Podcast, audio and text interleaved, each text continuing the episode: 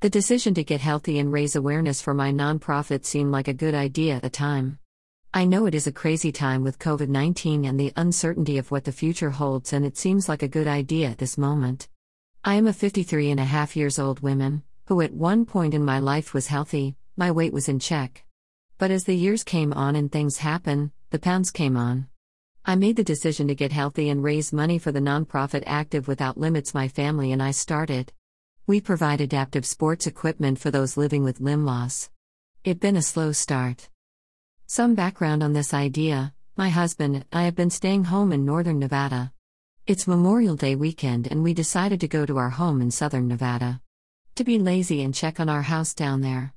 It's was rest as my job has been very stressful, and at one point I wanted to walk away from my job. I was laying on the couch watching Amazon and came across a movie Brittany runs a marathon.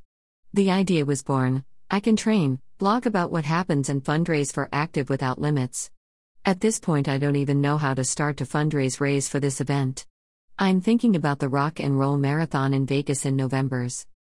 My next step figure out how to fundraise and take the first step in training for this marathon.